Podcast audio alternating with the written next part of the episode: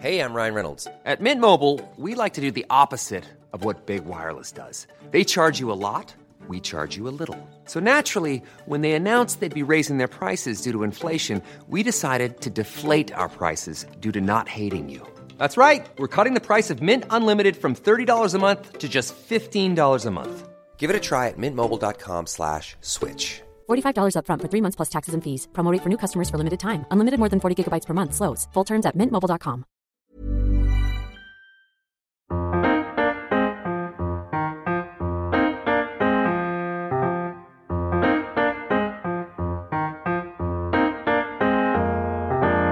Hello and welcome back to another episode of the Holtcast. Despite vowing to never mention our defeat to Stevenage again, Villa have subsequently had a week to rest and recoup after our win on the road down at the south coast. As Unai Emery overcame yet another hurdle to win against a resilient Southampton side.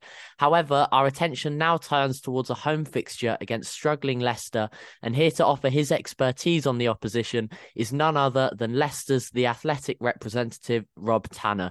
Now, Rob, despite this being your first time being published on the Holtcast, what our viewers won't know is that it is not, in fact, your first time recording with us, is it? Unfortunately, due to external circumstances, the episode we recorded earlier in the season was obviously not published due to the match being rescheduled, which I must admit was damning for me, as, and I'm happy to put this on record, it was probably my favourite Holtcast preview I have ever recorded. So, you know, without further ado, let's get into it. I'm really pleased to welcome you back, Rob. How are you, mate? Yeah, I'm good, thank you. How are you? Yeah, not too bad. It's it's nice to be back. Let's get straight into it. So obviously Leicester City sitting 14th in the league on 18 points. Now you find yourself 1 point off of 18th and 3 points off of 20th, not where you expected to be at this stage of the season.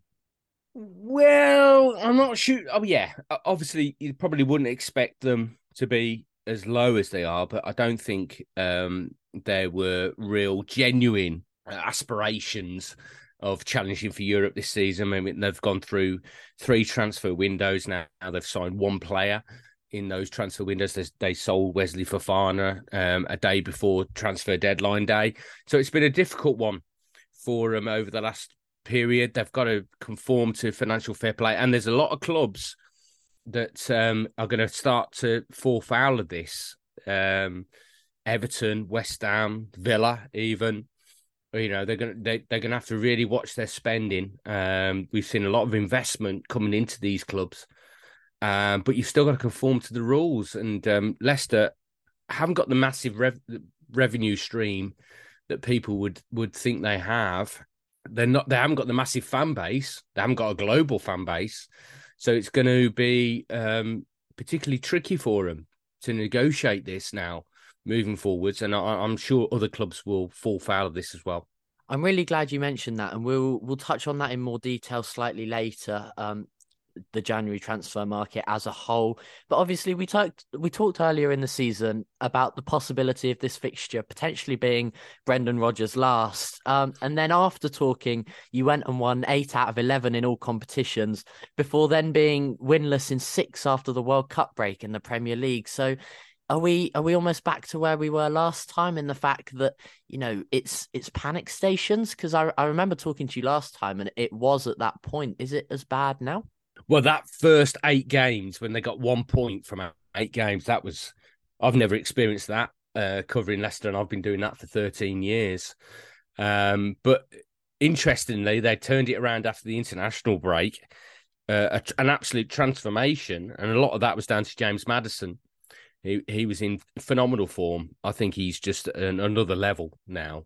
Um, but obviously they lost him to injury again after the World Cup. Come back and they've been on a terrible run again. A lot of injuries have have, have, caused problems for them, but this I think there's a glimmer of hope. I mean, Maddison's back. Uh, they've signed Tete. They've signed Kristiansen, So there's a couple of new faces in as we record this, we, you know, it's transfer deadline day tomorrow. I'm expecting them to chase Harrison and Souttar. I think they'll only do one of the two. But, um, you know, there's still, I mean, they normally don't do anything in January. Uh, Leicester don't go into the January transfer window. But I think at the moment, um, needs must. They, they, they recognise they're in a predicament and they need to do some business, and uh, that's what they're trying to do. You mentioned the business. You mentioned Tete on loan from Shakhtar Donetsk, and also Victor Kristiansen coming in at the back. Uh, also, rumours of Harrison and Harry Souttar. How can these signings help get your season back on track? Oh, they just need a boost. They just, I mean, they've had been decimated with injuries for the last, well, since COVID started, and and I, in fact, it was against Villa that Ricardo Pereira did his ACL. Um, the last game that was the last Premier League game before COVID hit, and and and everything was suspended. Um, and that and that sort of set the tone, really. I mean, after that, that they they were suffering injuries left, right, and centre. As soon as we come back, they had Ben Chilwell out, they had Maddison out with a hip injury. They had so many key players missing, and they weren't the, uh, they weren't the only ones. I mean, Villa, I'm sure, had their injury list as well, and um, it's just it's just a surreal period in in English football in many ways, and we're starting to come through that now. Hopefully, by the end of this season, we'll get back to some normality where we'll, you know, we we know we're going to start in August and finish in May, and there ain't going to be a World Cup in the middle of it, and you know we're going to have uh, a sensible approach to the transfer window, and but uh, it's going to be um, it's going to be interesting to see how it how it uh, uh, how it um, turns out. But I, th- I I think Leicester just had a really difficult period with injuries. Yeah, and I mean, you know, it can it can affect any club, especially with the key players out injured. Now, on to Maddison, and I don't want to disrespect you too much, but there have been rumours of him moving away. Uh, rumours to Newcastle, in fact. Um, yeah. Where where do you stand on that? Would that completely ruin Leicester? Do you think there's any truth in it? Oh, there absolutely is truth. Yeah, um, Newcastle bid twice in the last transfer window. Um, the last one I understand was around thirty-two million pounds, which for a player of Maddison's importance to Leicester is very undervalued. Um, you know, this way short of what their valuation would be.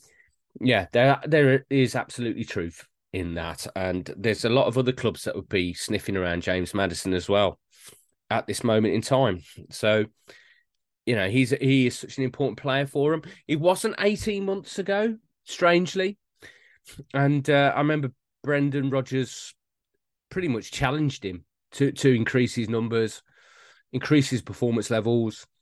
You know, he was floating through games. You, you know, if he doesn't offer anything defense, defensively, which he doesn't, what can he offer in the attacking third, the final third of the pitch?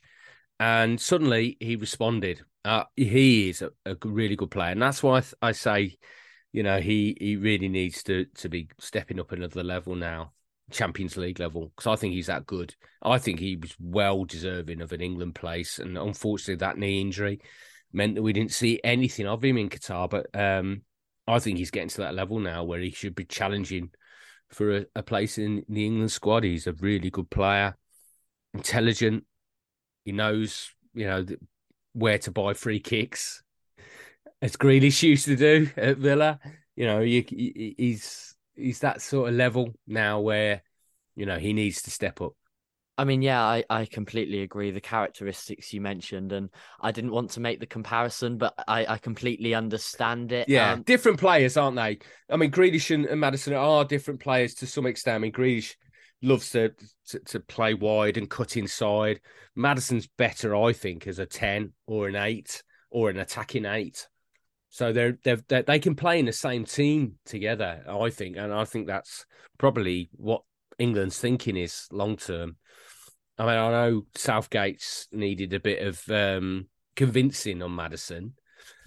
I think there was a bit of a hangover from the under 21s Euros when they were all branded as being a bit arrogant. I think was the word that um, that was used by the FA at the time. But um, I think Maddison's proven now over the last 18 months that um, he's not that. I don't forget the Louis Vuitton bag. He's just he's a he's a football purist and he wants to play and he's improved. Yeah, I mean, very very different players, but both of crucial importance to their clubs, especially when yeah. Grealish was at Villa. Um, and you know, I think it'd be really exciting to see them playing together yeah, a midfield three for England of Ward, Prowse, Maddison, and Grealish would be would be set pieces galore. And you mm-hmm. mentioned the price tag around around thirty million. When we see Conor Gallagher being bid for forty five million today, you know, you think Maddison's got to be well at least 60, 70 if if that's the going rate nowadays. Now, you won versus Walsall at the weekend in the FA Cup. Now it's it's one of those from me from a neutral perspective, and you know, feel free to correct me if I'm wrong. Could could a win be beneficial to momentum, or would it be a case of would you have preferred a break to go on the training pitch and really work on your shortcomings and come back a stronger side?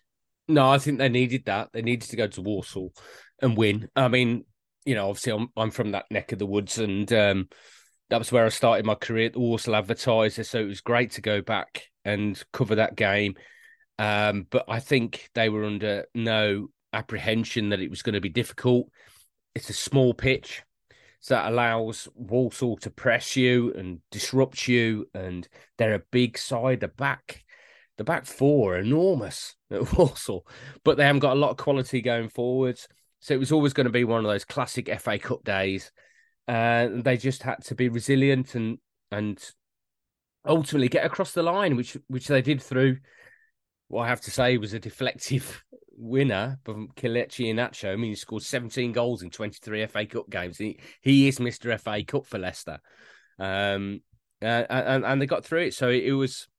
It, it, that that's what they, exactly what they needed because uh, it's not going to get any easier in the league. Starting with Villa, uh, away, which is you know, notoriously difficult for, for, for for Leicester. I mean, obviously the the League Cup semi final there was uh, particularly a bitter blow for them, and I, am sure they've had many others as well at Villa Park. I mean, Villa are a big club.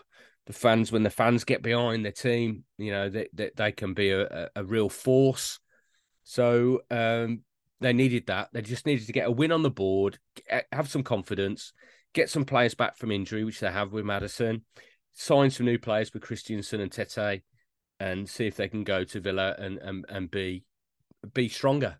Yeah, I mean, now this isn't as simple as black and white for me, but obviously. Everton have recently changed their manager. Southampton have also done the same so far this mm. season.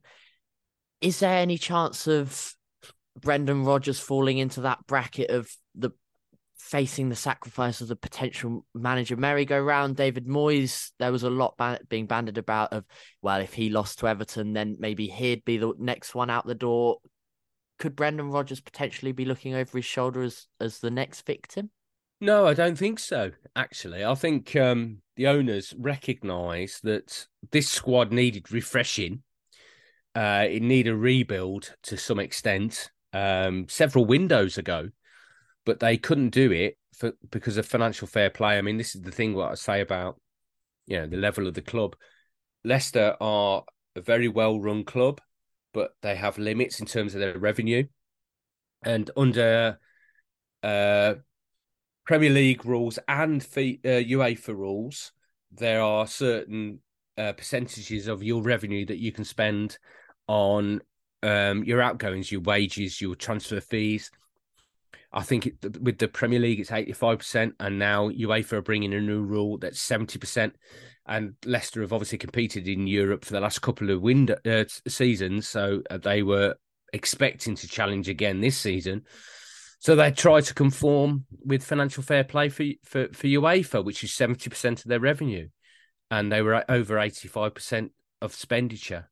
I mean, they've they've rewarded a lot of players with new contracts. They've signed players on big money uh, 60, 70 grand for players that aren't even starting games. So uh, that's a week, by the way. Um, so they had to curtail that because otherwise they were going to get into real serious problems. And it's not the, the owners haven't got money. It doesn't matter what money you've got, as you see with Newcastle and, and some of the others, they can't spend it straight away because of financial fair play rules, which I think just protect the big six clubs rather than help the the clubs below that um, that remit.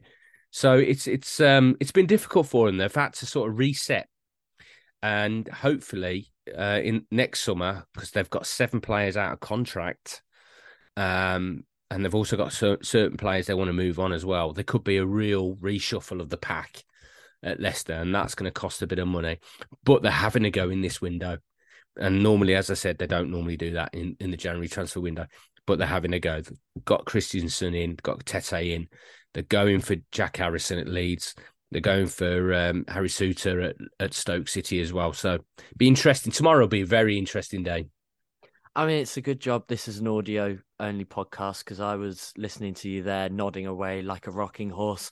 um, yeah, I mean, we're we're not actually that far into the season, which going into February seems ridiculous. We're just past the halfway point. Obviously, it's a shame we had to record this before deadline day, so of course anything could change. But what are your hopes for the rest of the season?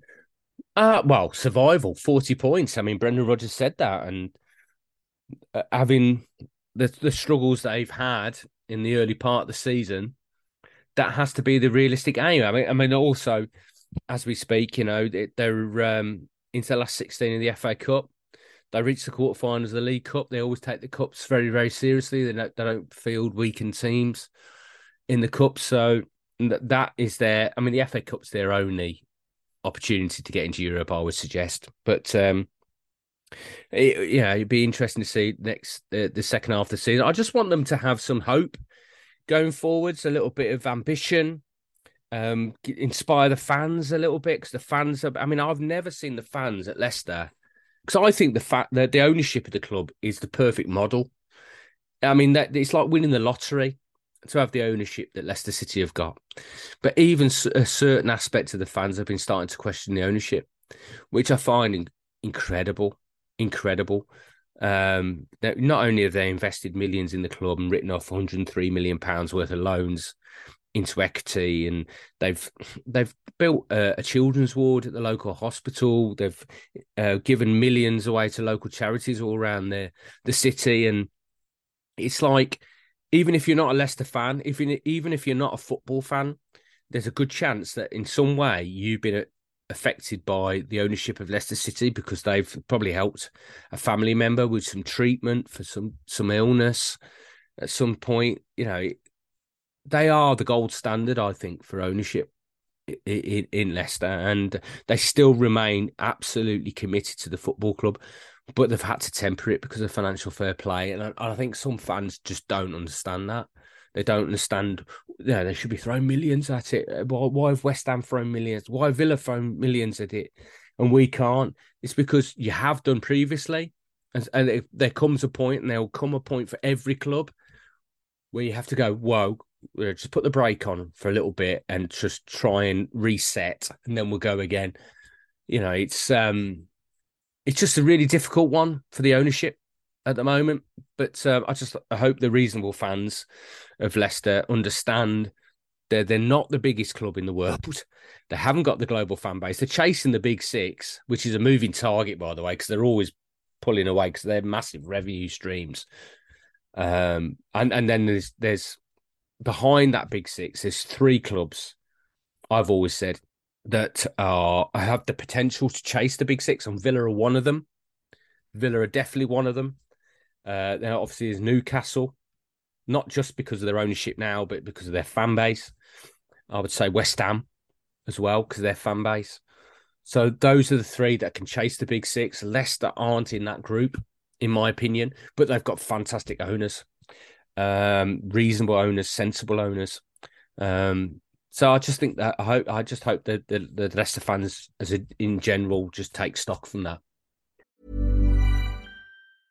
Ryan Reynolds here from Mint Mobile. With the price of just about everything going up during inflation, we thought we'd bring our prices down. So to help us, we brought in a reverse auctioneer, which is apparently a thing. Mint Mobile unlimited premium wireless. Have to get 30, 30, bit to get 30, bit to get 20, 20, 20, bit to get 20, 20, bit to get 15, 15, 15, 15 just 15 bucks a month. So, Give it a try at mintmobile.com/switch. slash $45 up front for 3 months plus taxes and fees. Promo rate for new customers for limited time. Unlimited more than 40 gigabytes per month slows. Full terms at mintmobile.com. Burrow's furniture is built for the way you live. From ensuring easy assembly and disassembly to honoring highly requested new colors for their award-winning seating, they always have their customers in mind. Their modular seating is made out of durable materials to last and grow with you. And with Burrow, you always get fast, free shipping. Get up to 60% off during Burrow's Memorial Day sale at burrow.com slash ACAST. That's burrow.com slash ACAST. burrow.com slash ACAST.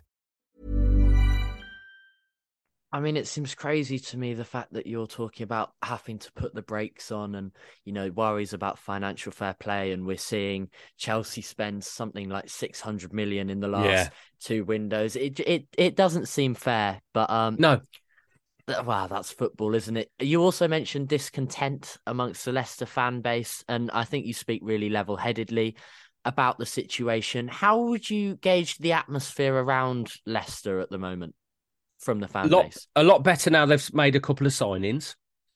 Um, I think their fans were very frustrated in the summer. I mean, that, that I mean, Brendan came out and he was talking about a refresh for the squad and what was needed for the squad, and then nothing happened for a very, very long time. And then he came in for pre-season, and we started to interview him again, and he was talking about, you know, things have changed. He was talking to potential new signings, and suddenly the rug had been pulled from under his feet. He was uh, almost it, it, that's that's effectively what he was saying.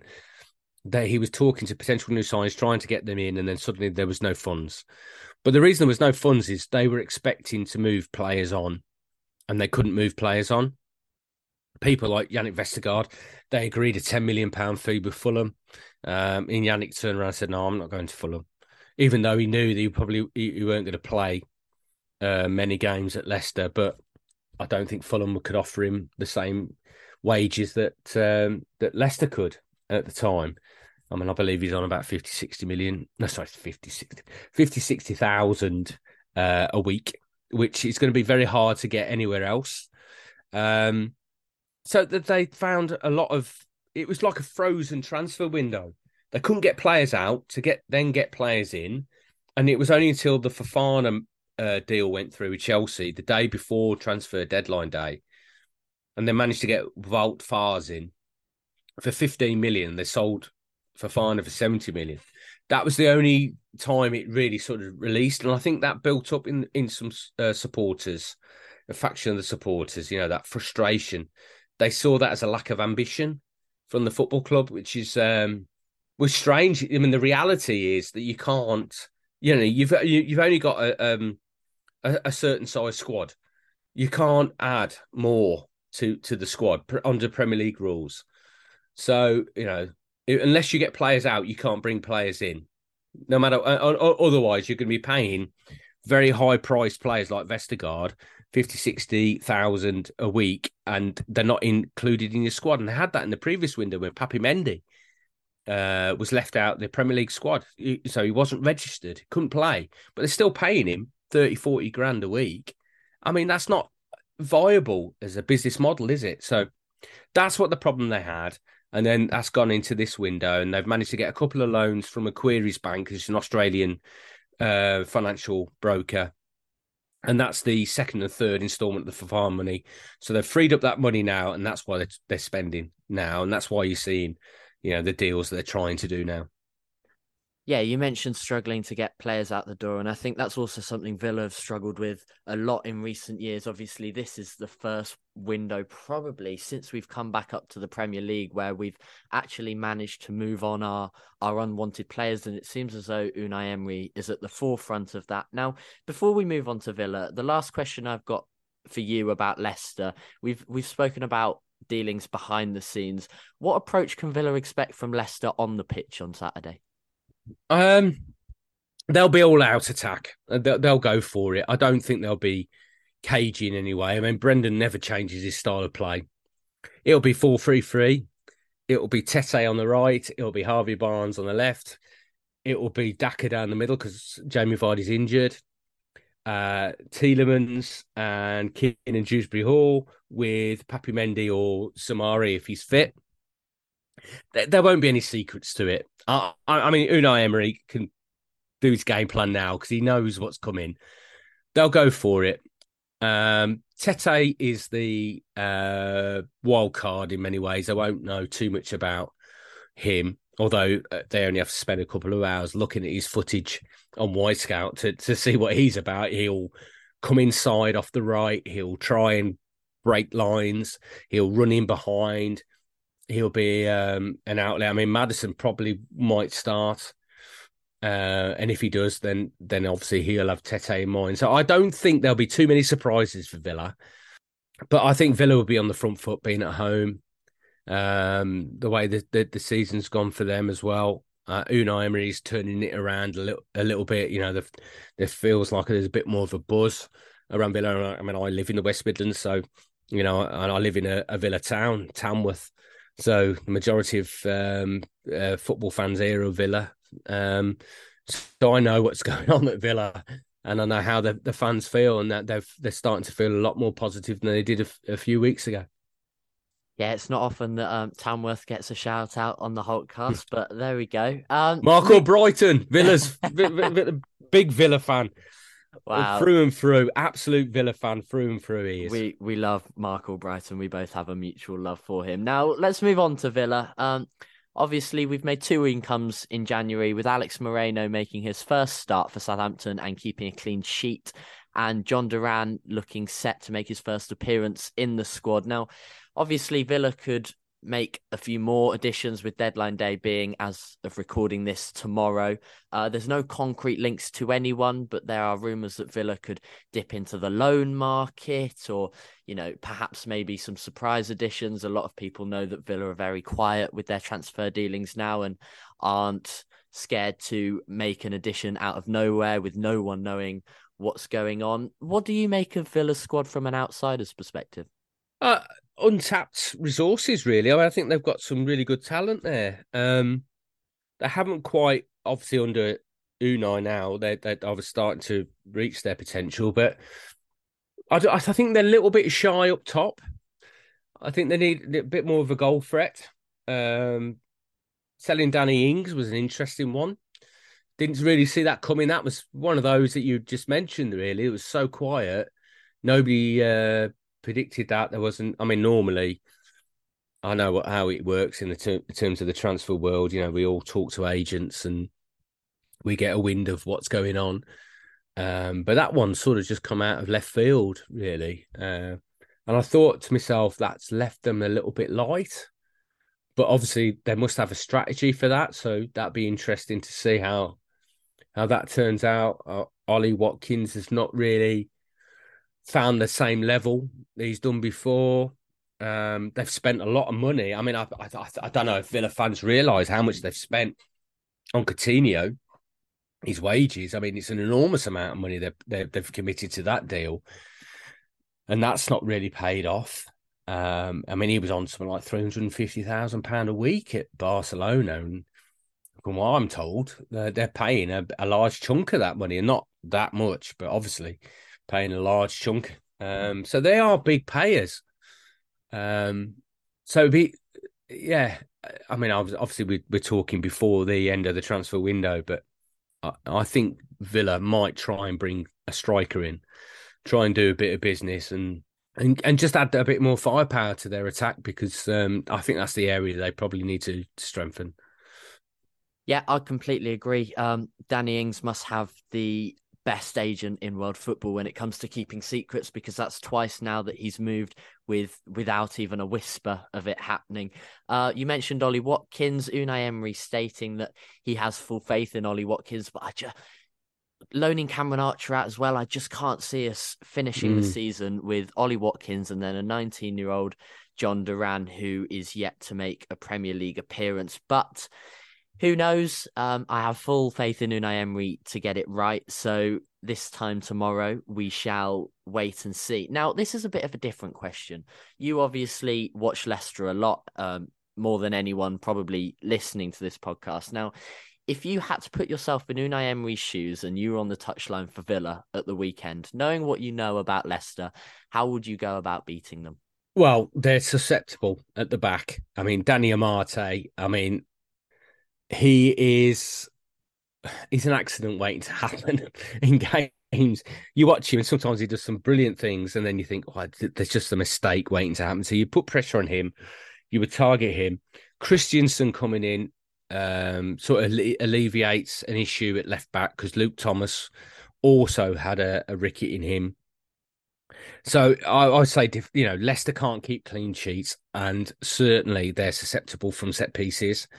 So that is an area that I think Villa would look to exploit.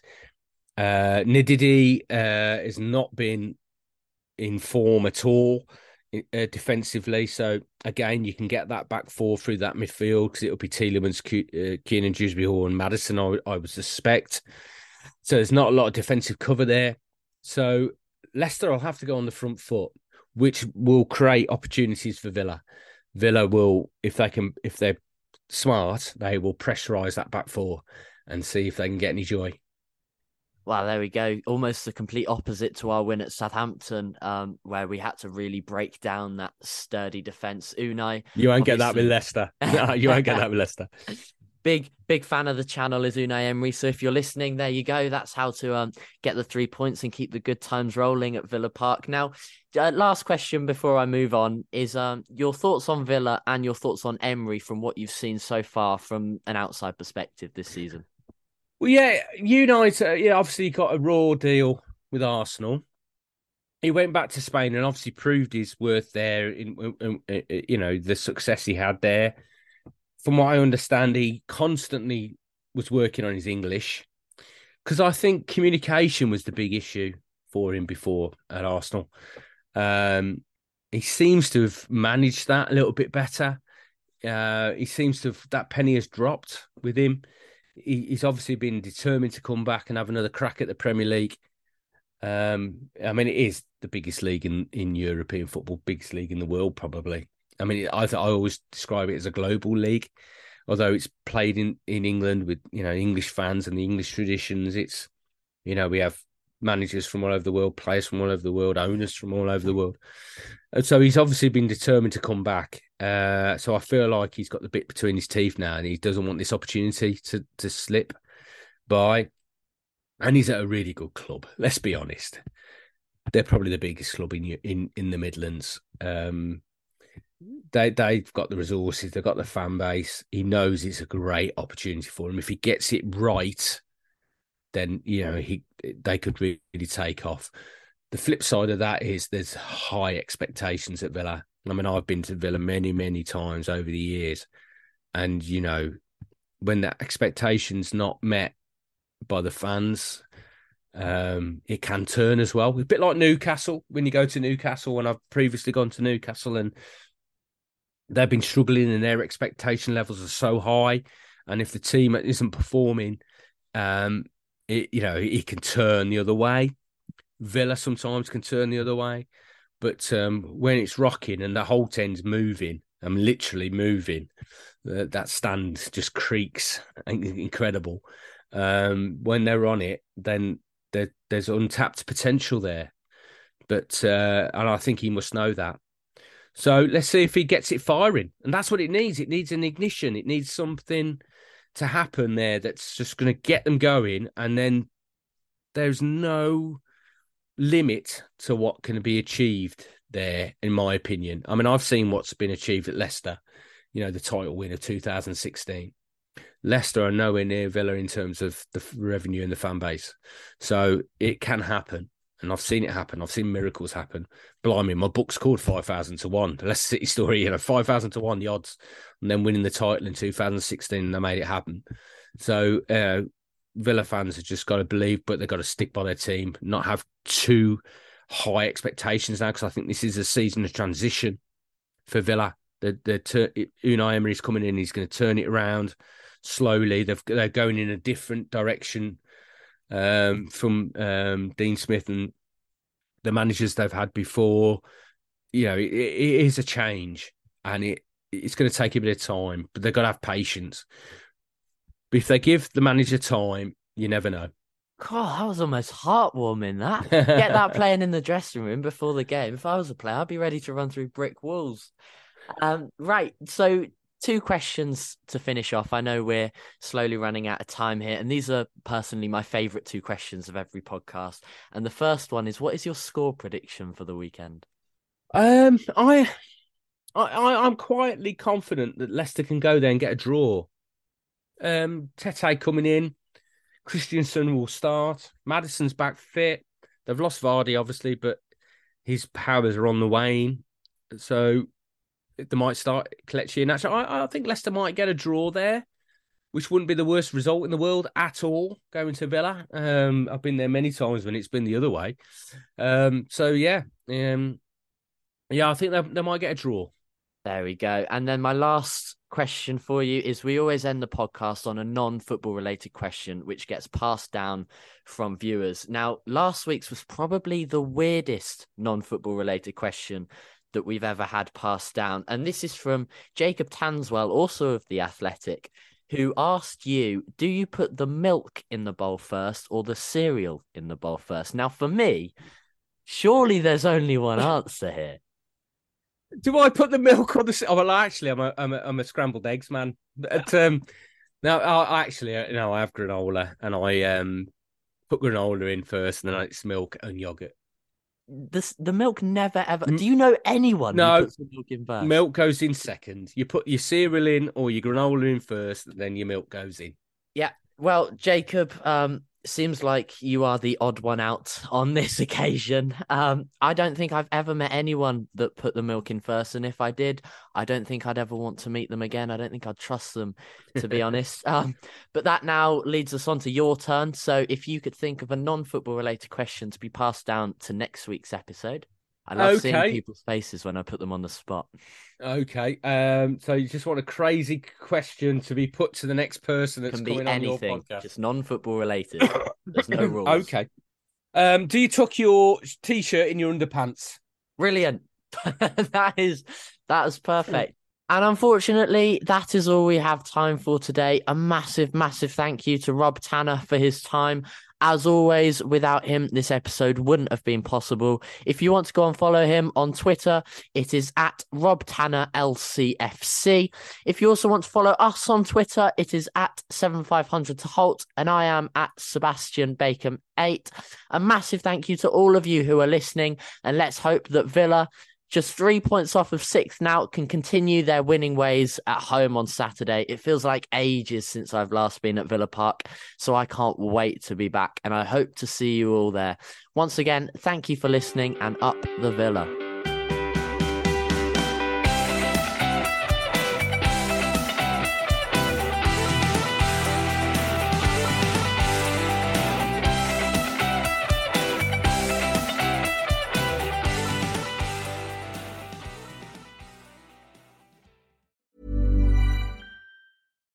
When you make decisions for your company, you look for the no brainers. And if you have a lot of mailing to do, stamps.com is the ultimate no brainer. It streamlines your processes to make your business more efficient, which makes you less busy. Mail checks, invoices, legal documents, and everything you need to keep your business running with stamps.com. Seamlessly connect with every major marketplace and shopping cart Schedule package pickups and see your cheapest and fastest shipping options from different carriers with rates up to 89% off USPS and UPS rates. And with the Stamps.com mobile app, you can take care of mailing and shipping wherever you are. Make the same no-brainer decision as over 1 million other businesses with Stamps.com. Sign up with Code PROGRAM for a four-week trial, plus free postage and a free digital scale. No long-term commitments or contracts. That's stamps.com. Code program.